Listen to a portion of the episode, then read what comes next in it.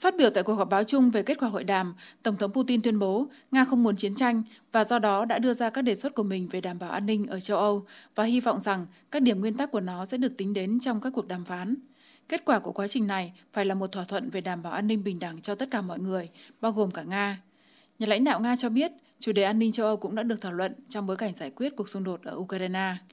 Theo ông, chính quyền Kiev từ chối tuân thủ các thỏa thuận và thỏa thuận Minsk năm 2015, cũng như các thỏa thuận đạt được tại các hội nghị thượng đỉnh định dạng Normandy sau này, bao gồm cả ở Berlin và Paris. Cho đến nay, không có tiến triển nào về các vấn đề cơ bản như cải cách hiến pháp, ân xá, bầu cử địa phương, các khía cạnh pháp lý của cơ chế đặc biệt của Donbass, Tổng thống Putin nói.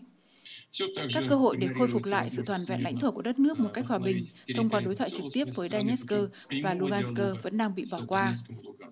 Khi được hỏi về các hành động tiếp theo của Moscow trong tình hình xung quanh Ukraine, nhà lãnh đạo Nga giải thích rằng nó sẽ hình thành dựa trên tình hình thực tế. Theo kế hoạch, và kế hoạch sẽ bao gồm những gì từ tình hình thực tế. Nó không chỉ phụ thuộc vào chúng tôi, nhưng chúng tôi dự định và sẽ cố gắng đàm phán với các đối tác của chúng tôi về các vấn đề mà chúng tôi đã nêu ra để giải quyết chúng thông qua các biện pháp ngoại giao. Tổng thống Nga nhắc lại những điểm cơ bản trong đề xuất an ninh của Nga, bao gồm NATO không tiếp tục mở rộng, di rời cơ sở hạ tầng quân sự của khối về vị trí của năm 1997 và không triển khai các hệ thống tấn công chiến đấu gần biên giới của Nga. Về phần mình, Thủ tướng Đức Olaf Scholz nhắc lại rằng phương Tây rất lo ngại về việc Nga tập trung quân gần biên giới Ukraine, nhưng ông cũng coi là dấu hiệu tốt khi một bộ phận quân đội Nga trở về nơi đóng quân. Ông hy vọng rằng xu hướng này sẽ tiếp tục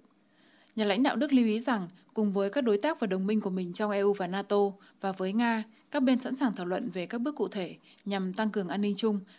Thủ tướng Scholz nhấn mạnh rằng, việc tiếp tục gây hấn quân sự đối với Ukraine sẽ dẫn đến những hậu quả nghiêm trọng về chính trị, kinh tế và chiến lược. Sự leo thang như vậy phải được tránh bằng mọi giá, với quyết tâm và sự khôn ngoan. Việc tìm kiếm các giải pháp ngoại giao là một trong những lý do quan trọng nhất cho chuyến thăm của ông đến Kiev và đến Moscow. Thủ tướng Đức đảm bảo rằng đối với người Đức và đối với tất cả châu Âu, rõ ràng là không thể xây dựng an ninh bền vững chống lại Nga mà chỉ với Nga. Theo lời ông, cần đoàn kết cả trong NATO và Liên minh châu Âu để có thể tìm ra một giải pháp và hành động một cách can đảm và có trách nhiệm và cơ hội đối thoại chưa bao giờ cạn.